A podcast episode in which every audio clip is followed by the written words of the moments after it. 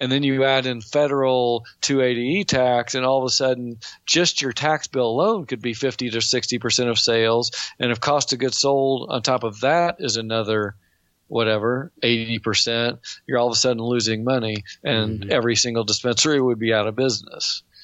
And so what I think the game, if you really want to do it correctly and not be sitting on a time bomb mm-hmm. for dispensaries, for this, I think to go into this business, you have to have a belief that we're moving towards federal legalization. So that's going to get rid of the, the tax burden from two eighty E.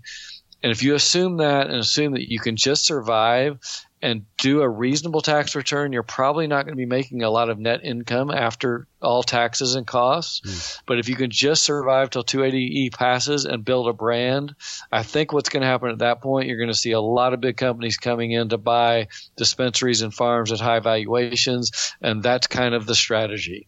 Just survive, pay the bills, develop your brand, and then have an exit. That's the, unfortunately, the, the best I can give, because you can maybe make a little bit of money under this scenario, but when you add in true cost of goods sold plus mm-hmm. tax, plus payroll, plus rent, the simple fact is it's hard to believe any of these dispensaries could actually make a profit. Yeah, if you showed this to any other industry, I mean, this is like, I mean, it's insane. It's almost like communism tax rates. I don't know what those yeah, are, but they're up there. What's the average for listeners either in business or thinking about getting into it? What's kind of the average tax rate percentage you've seen? You know, if, when someone walks away with a hundred grand net profit at the end of the year, how much of that are they actually end up normally paying into taxes?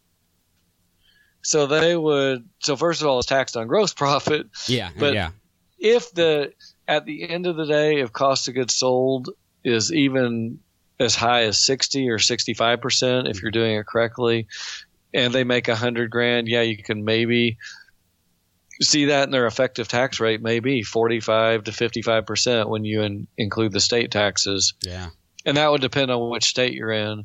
Again, Oregon's a pretty high tax state as well, mm, um, compared to some states. So it's, it is just, it's very, very tough. And